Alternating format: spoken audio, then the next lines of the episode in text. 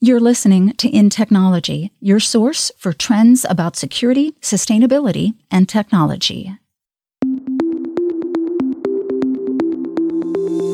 Welcome to InTechnology Podcast. I'm your host, Camille Morhart, and I'm very happy to have a conversation today with Ashvin Kamaraju about data security. He is Global Vice President at Thales of Engineering and Cloud Operations. Uh, welcome to the podcast, Ashvin. Thank you, Camille. Pleasure to be here. Look forward to having a great conversation. Data security and identity, huge topic, and I don't want to miss an opportunity to just have you reflect a little bit in a broader sense. You've been in this space for a while, looking at the evolution of this space and general awareness by the public a little bit more about it.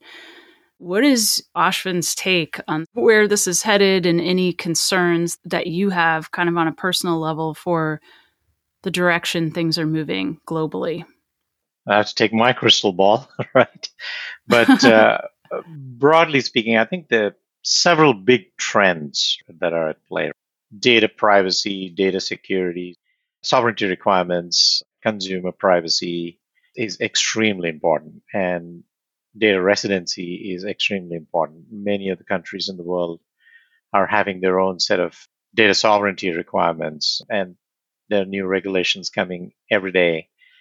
To comply with those is um, very important for a lot of the enterprises. Otherwise, the penalties are very steep. That's also shaping technology and how we preserve the confidentiality, integrity, residency of the data in terms of identities themselves, I think we're evolving. We have the centralized identity management, right? There's a central server. You have your passwords and usernames there, and move to federated models where you use single sign-ons and you authenticate to a number of applications and and we're moving to decentralized identification, digital sovereign identities, where you, the individual, are the one that has your own identity. There's a issuing party like a government, and there's a verifier that the credential you present is indeed true and it is who you are. But we're moving into that world of decentralized uh, digital sovereign identities right. so that using these ways of you know identifying yourself are going to be ways of the past right so i think that's a big trend that's uh, happening on a more near term basis, I think we all know how painful passwords are, right? To remember those or use a password manager and all that stuff. So we're definitely evolving faster towards what is known as passkeys, which is you don't have to provide passwords at all. You know, we can start using cryptographic tokens, which are passkeys. So that that's a huge pain point that we can address. And I think Apple, Google all are moving towards their apps and their websites going towards uh, passkeys. So that's uh, a big trend. And I think AI, I would be remiss if I didn't mention AI and generative AI and all that's happening there.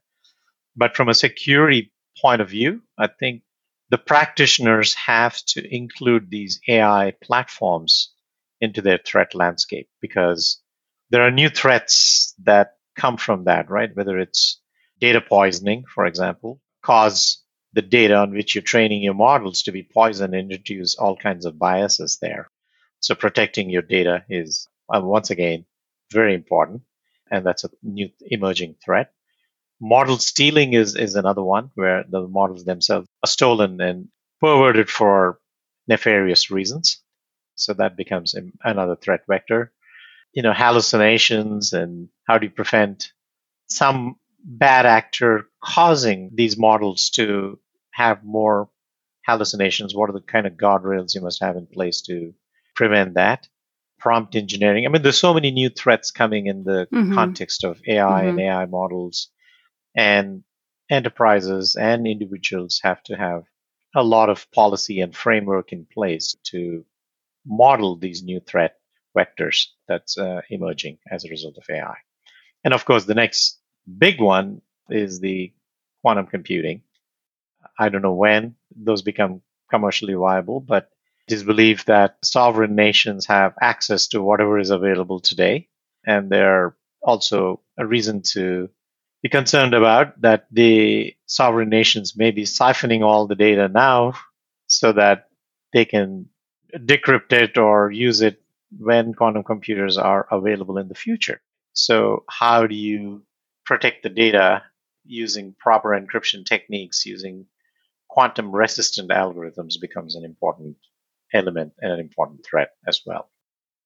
I'm not sure that most people think of all of the components of data security that say you would be thinking about or other enterprises would be thinking about when they're collecting large quantities of data and managing it. So, what are the components of data security and protecting data?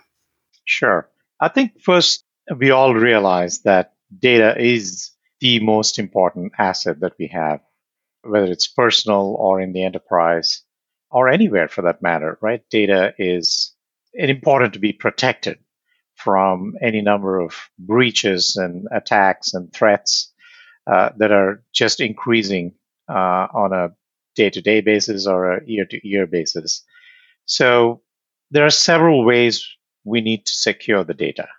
One aspect is in terms of the integrity, confidentiality of the data.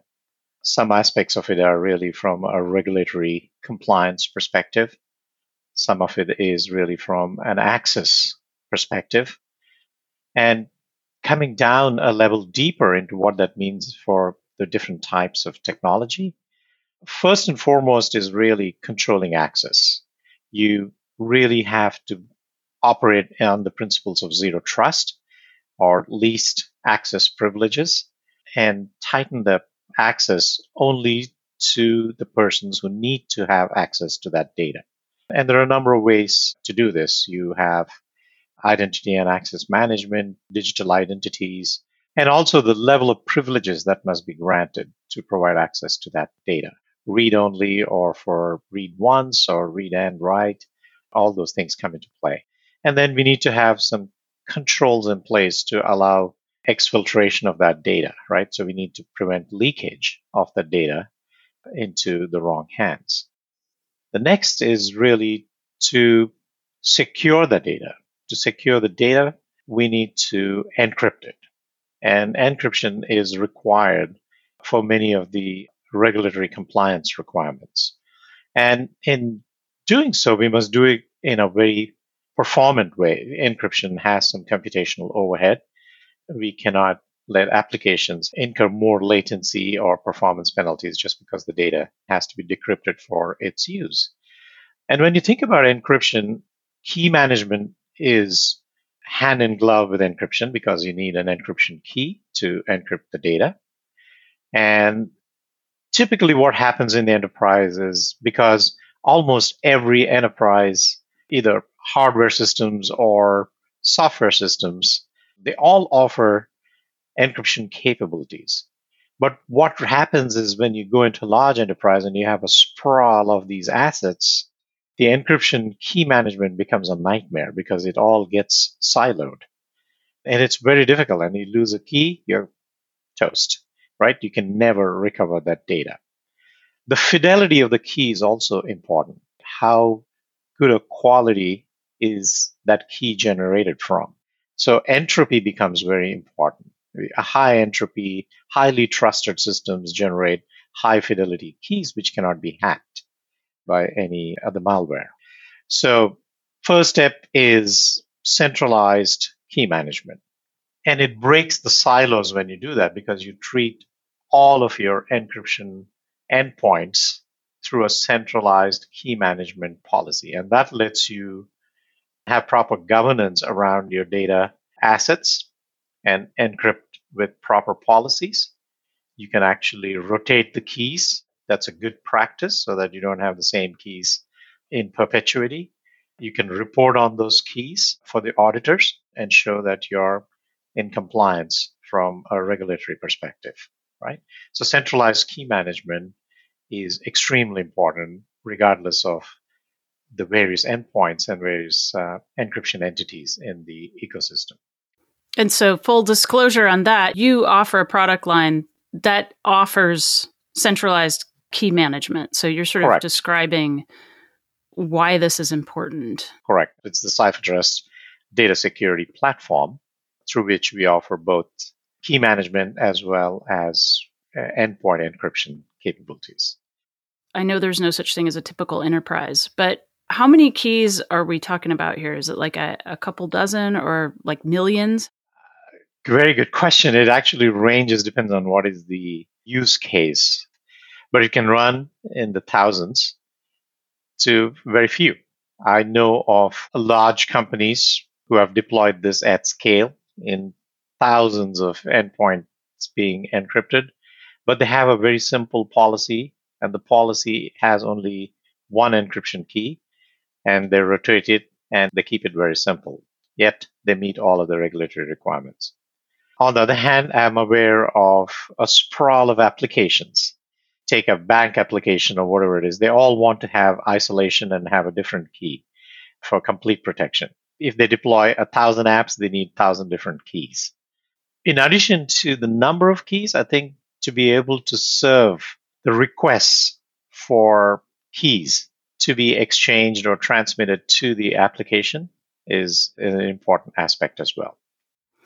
You're sort of getting to if you have a single policy on all of your data that you're collecting or storing right. or processing, then you could get away with as few as one keys. But if you have multiple different applications that are processing different types of data, then you may even want to do a different key for every application. Correct. Different key or different policy. If I may, right, I touched briefly upon the fidelity of the key. And we talk about what is known as the root of trust. So hardware security modules are typically HSMs, as they call it, are entities that provide not only secure computing environments, but they also generate the keys for use in all of these applications.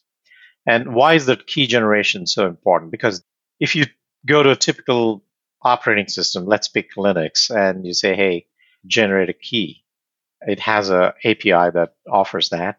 And if you do that, or any of the open source libraries, crypto libraries that you use, they typically use pseudo random number generation to generate the key. And the strength or the fidelity of that key is weak in the sense it could be more easily hacked. So somebody could actually crack that key and be able to get to your data and be able to decrypt it. On the other hand, uh, one of the roles these hardware security modules provide is to have a good source of entropy. And entropy is just basically random noise. And that entropy results in the generation of a very strong key. The strength of that key is very secure and it can't easily be computed. That's one function. And then the root of trust is that's where it all begins for the entire world of all the digital transactions that we do. Creation of that key or the master key that is used in your public key cryptography or for your data encryption, that forms the root of trust for the entire ecosystem that we live in today. That's a very important element. Yeah. In fact, I wonder if we could just take a moment and you can explain public key encryption basically the the infrastructure that everything is built on including the internet Yeah, and Right. protection of all data and how we have public and private keys and what are those and what does that mean because we're talking about how to manage them and store them and access them and keep them safe and we'll talk more about that but what are they Yeah, I mean, that's a huge, entrenched, and very widely, vastly deployed ecosystem. That's the public key cryptography, PKI, as we call it. So essentially, it, it consists of a public key and a private key. The initiator of a transaction has a private key, and the other party has the public key to which they apply to the encrypted message or data to uh, decode it or decrypt it. And it starts with actually creating that asymmetric keys. And usually those keys are created in a hardware security module. Then they sort of become the certificates that you use in all of our digital transactions today. Uh, ecosystem that starts all the way from the root of trust, where the asymmetric keys are generated for use in public key cryptography, and the whole ecosystem of certificate management that is derived based on these asymmetric key pairs, and how you store them, how you do the lifecycle management, when do those certificates expire, when do they have to be renewed, are the certificates to be trusted? So there's a whole economy around that PKI public key cryptography. Can you tell us about threats in this space, cyber threats? I think we've probably heard of ransomware. What other kinds of threats and are there new things emerging that we need to be careful about? Broadly speaking, I don't think the threats have changed that much over uh, the past few years. However, I think the sophistication of those threats has become much more elegant and much more hard to detect and thwart, right? So it's always a game between the good guys and the bad guys, right? So how do we stay one step ahead of all these bad actors trying to infiltrate our systems and attack it? As I mentioned about the strength of the encryption keys, even in public key cryptography or your symmetric key encryption for data security or encrypting your data, you know, it starts with making sure that the key strength is the highest possible so that it can't easily be hacked and compromised, right? So choosing the strongest strength of your key is an important uh, element. That's all in the realm of the keys when it comes to the choice of algorithms and the key strengths in trying to make sure that that's not an area of vulnerability. But in terms of all these breaches, it all starts with a compromised credential. So making sure at the minimum that you have multi-factor authentication in accessing any of the infrastructure is absolutely critical because time and again, even eh, for any number of years, we see that, hey, I only use a name password based credential system here in place to access my corporate data or other assets without a second factor or a third factor of authentication. That's a big area of exposure and vulnerability. The other thing is quantum computing. We are preparing for it in the sense some of these public key cryptography is deemed to be more easily attacked or compromised if you have very powerful quantum computers. So how do you future proof against the advent of quantum computing? So for that, you know, a lot of effort has, under, uh, has been underway to introduce the post quantum cryptography and offer new algorithms that are quantum resistant.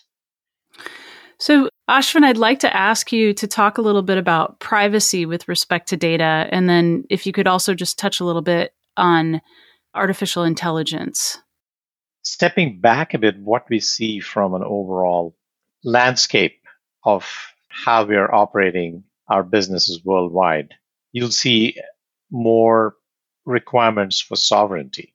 Data sovereignty is very important. I mean, it started in the European Union with the GDPR, but now just about every country in every continent has its own set of requirements. And that is driving a lot of the requirements in terms of applications, data residency, who are the controllers, who are the processors, who has access, and how do you prove that your data is residing in the sovereign nation where it's being processed, right? And addressing the data privacy of the end customer. So that's a big, big application. And to that extent, even if a lot of the workloads are moving to the cloud, however, there's a lack of trust and lack of separation of duties when it comes to relying 100% on the cloud service providers key management systems. So it's very easy for me to move to a cloud service provider A and say, hey, my workload is here. They offer encryption capabilities. They offer a key manager. I can get the key from their encrypted data and I'm all good. But that doesn't quite address the sovereignty requirements or the most important question that needs to be asked is who is the custodian of that key? So it's always the customer that has to be the custodian of that key. In order to address that, actually, we, in collaboration with the hyperscalers, have worked on some solutions. These are paradigms like bring your own key, right? So if you happen to have a key that's generated by a key manager on your enterprise on prem infrastructure, you could actually opt to take that key to the cloud and use it for encrypting and decrypting the workloads in the cloud. And there is host your own key paradigm where the key never even leaves the customer premise and any of these transactions that are happening in the cloud, there's a call back into the customer infrastructure or key manager where the encryption and decryption happens. So those are important tenets. And I'd be remiss if I don't mention that we always had encryption of data at rest and we always had encryption of data in motion. But the next frontier really is encryption in use. So this is becoming important for a whole class of applications like multi-party collaboration or even in areas of AI and how you actually develop foundation models based on data from multiple parties, right? You take those foundation models, you train them, and you have a model garden or something like that, that multiple parties can use those foundation models and enhance it further for their own custom deployment. So these are all new applications where you need confidentiality of the data in use. And you have to preserve the confidentiality of that data. Then you're able to do that today with some foundational technologies available from the chip vendors like Intel, the Intel TDX and the SGX preceding that, and being able to offer end to end encryption from storage all the way to in use is a whole new paradigm that's developing there. And, and that's the broader area and topic of confidential computing. Right. And then let's talk a little bit about how processing of data or data compute, inferencing, etc., can be done closer to the edge or at the edge, depending on who you're talking to, whatever the edge means. yeah, yeah, yeah. Um, and when we're having data being generated at the edge and processed near real time to a degree, like just to give a really basic example, if you have security footage or something on a camera, um, yeah. you don't want to send necessarily all of that data all the time back to yeah. a central cloud. You might do some processing and then if there's motion showing up or a problem, then you would sort of record that and send it up to the cloud. You might do some basic processing. And then another thing that we're sort of talking about now, as more and more things are generated even synthetically or generated by AI, do we all have an ability to sort of watermark that or determine the provenance of that data? And are these kinds of things like that processing at the edge or even the sort of stamping and provenance marking of data things that are going to fundamentally change the infrastructure of everything you've been describing? Or does this infrastructure just kind of evolve? I don't understand if there's like a fundamental difference there or if we just keep moving edge computing is definitely an important computational shift but fundamentally some of the secure elements and how you secure the data, whether it is at rest on the edge or it's in motion or it's in use. The fundamental tenets don't change. What changes is the need to be able to provide or provision the keys and, and be able to have those policies seamlessly applied wherever the compute is happening. And the transportability of those policies and keys across those different ecosystems is also very important from a customer experience perspective. So we need to provide the security and the trust.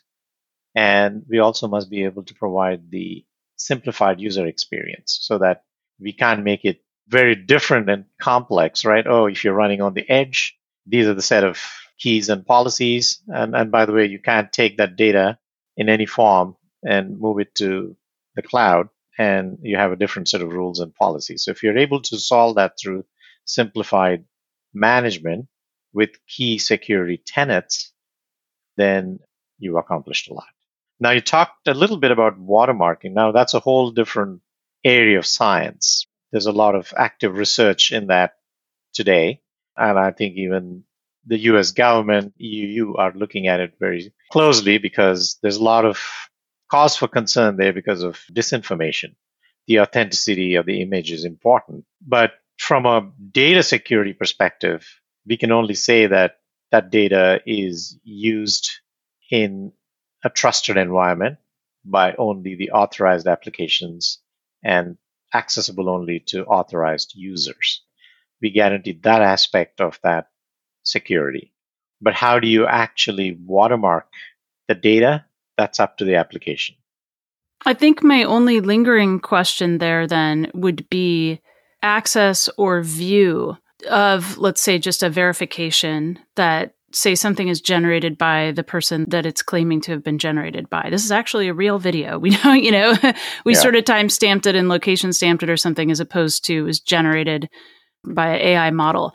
And I think what you've kind of been describing the way that so far infrastructure has been set up is there would be like an enterprise that's kind of storing its keys or employing key management service and, and the enterprise would be the one to decrypt and look at the data. And I'm wondering if there might be in the future a need for a much more distributed ability to view, ah, yes, I maybe don't have access to the key, but I have an ability to view that a key has verified that this piece of information is what it says it is.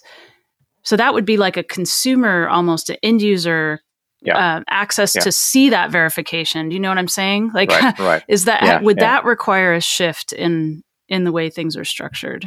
Uh, yes, it does. I, again, I would say the shift has to be done in a way that doesn't require a huge burden on applications, right? Because the applications tend to lag the changes in the basic computing paradigms, right? Because to write to new APIs or to model new paradigms or refactor the code is not going to be easy. It takes years. I think the real new paradigm that comes into play is really the attestation all the way from the application to the silicon. And that says, hey, you are running in a trusted environment.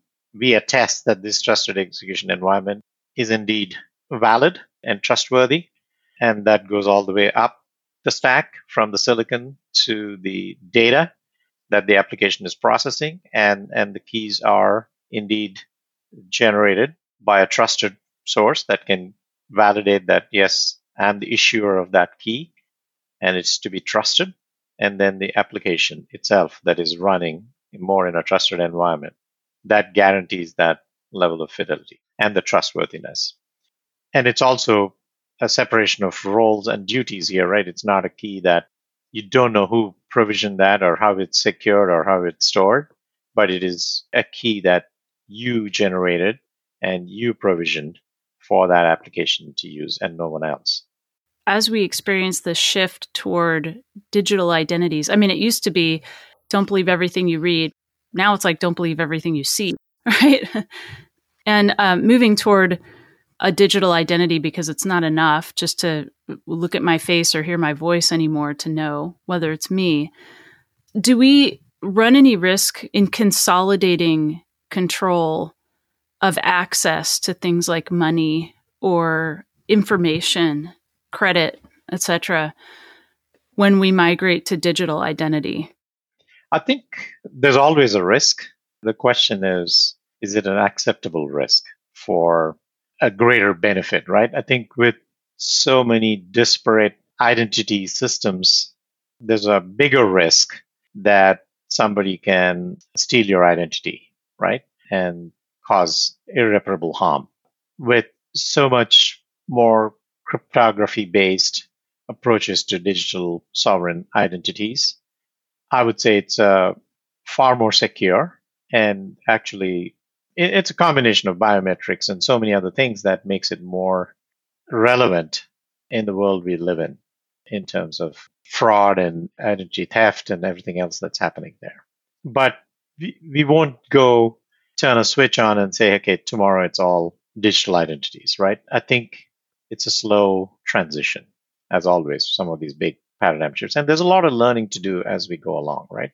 I mean, your real IDs are going to be a big test, and we still haven't converted all of our driver's licenses in all of the states to real IDs, but that's a requirement. So that'll be something we, we learn from. I would say some countries, maybe it's China or India, they have, they're so further along in actually having these uh, digital identities, right? I mean, in India, you have Aadhaar, which is a central government issued ID that's really driving the entire shift to a cashless digital economy. I would say to date they're successful and they're able to reach huge population, hundreds of millions of people. And there are not much reports of any breaches or challenges with that. So all of these feed into our learning. I mean, as is the case with any big technology shifts, right? Whether it's driverless cars or robo taxis or any of the early experiments in flights, we all will have some risks along the way, but it's a feedback system in which we learn and improve and evolve. Ashvin Kamaraju, Global Vice President, Engineering and Cloud Operations at Thales. Thank you so much for your insight today around data security and its trends. Appreciate it. Thank you, Camille. It was a pleasure. Stay tuned for the next episode of InTechnology. Follow at Tom M. Garrison and Camille at Morhardt on X to continue the conversation. Thanks for listening. The views and opinions expressed are those of the guests and author and do not necessarily reflect the official policy or position of Intel Corporation.